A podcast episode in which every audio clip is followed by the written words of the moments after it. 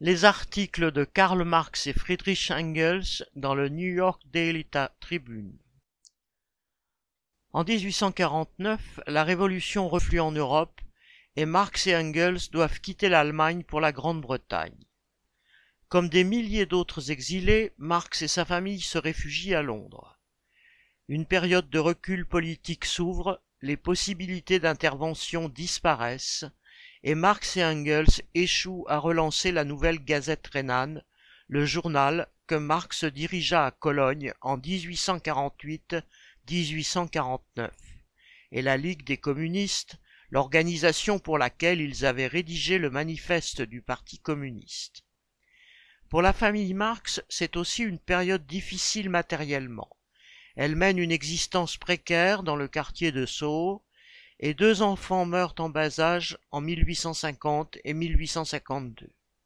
Pendant des années, Karl et Jenny Marx dépendent de l'ami Engels qui, afin de subvenir à ses besoins et, aux leurs, renoue avec son fabricant de paires et occupe un poste à la gestion de la fabrique Hermann Engels à Manchester. Quand, en août 1851, Karl Marx reçoit la proposition d'écrire pour le journal New York Daily Tribune du rédacteur Charles Dana, qu'il a rencontré à Cologne en 1848, il accepte. Moyennant une rémunération qui améliore la situation familiale, il devient le correspondant du journal. Malgré le fait que le New York Daily Tribune s'approprie certains articles de Marx ou en caviar de d'autres, la collaboration durera onze ans. Le New York Daily Tribune n'est pas un journal socialiste. C'est le principal quotidien de la côte est des États-Unis.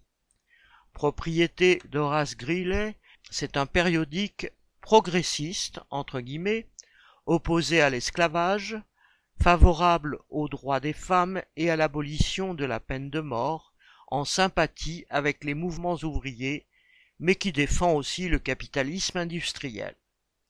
L'audience du journal intéresse Marx, qui y voit non seulement un revenu, mais aussi un moyen de s'adresser à un vaste lectorat, à une époque où les États-Unis attirent de nombreux émigrants européens et où l'actualité américaine intéresse de plus en plus Marx.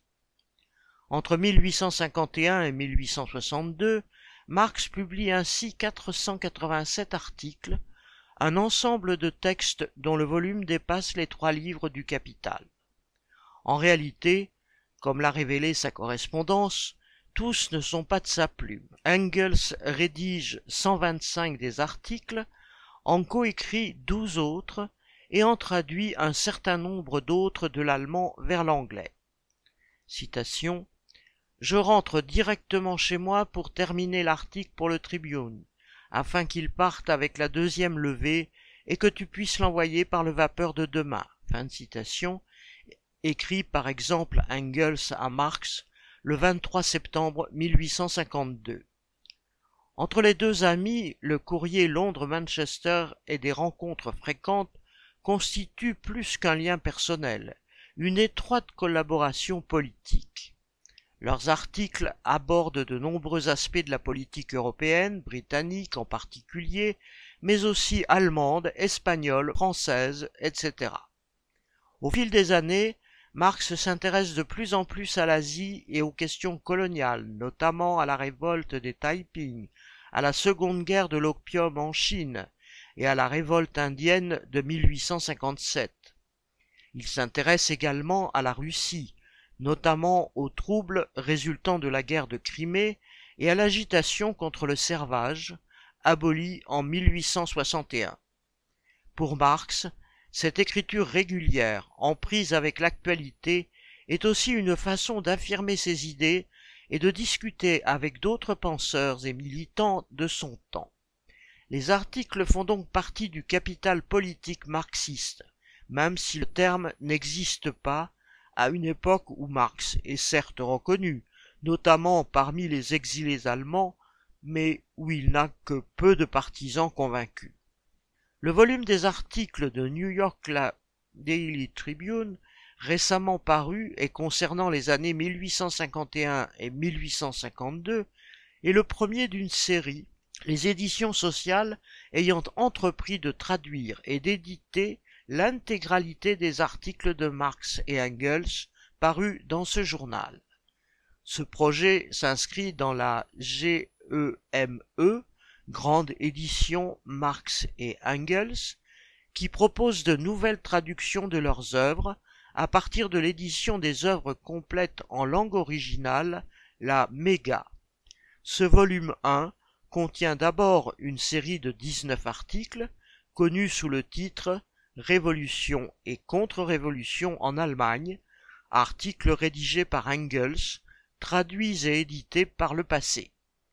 Il y analyse les forces à l'œuvre dans les États allemands et en Autriche en 1848-1849, le jeu des classes sociales, les aspirations réformatrices de la, de la bourgeoisie et sa crainte du rôle du prolétariat. Ce volume contient également treize dépêches d'Angleterre, entre guillemets, sur la situation et les pratiques politiques britanniques après plus d'une décennie de mobilisation du mouvement chartiste.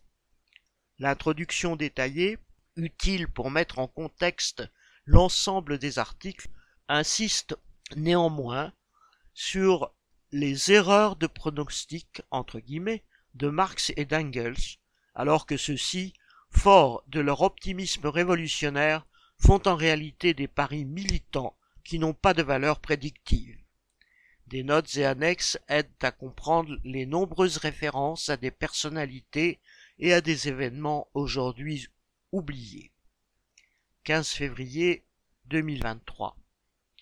Friedrich Engels et Karl Marx, les articles du New York Daily Tribune, volume 1, 1851-1852, édition et traduction d'Alexia Blin, Johan Doué, Juliette Farja, Alexandre Ferron et Marion Leclerc. Paris, les éditions sociales, 2022, prix 26 euros.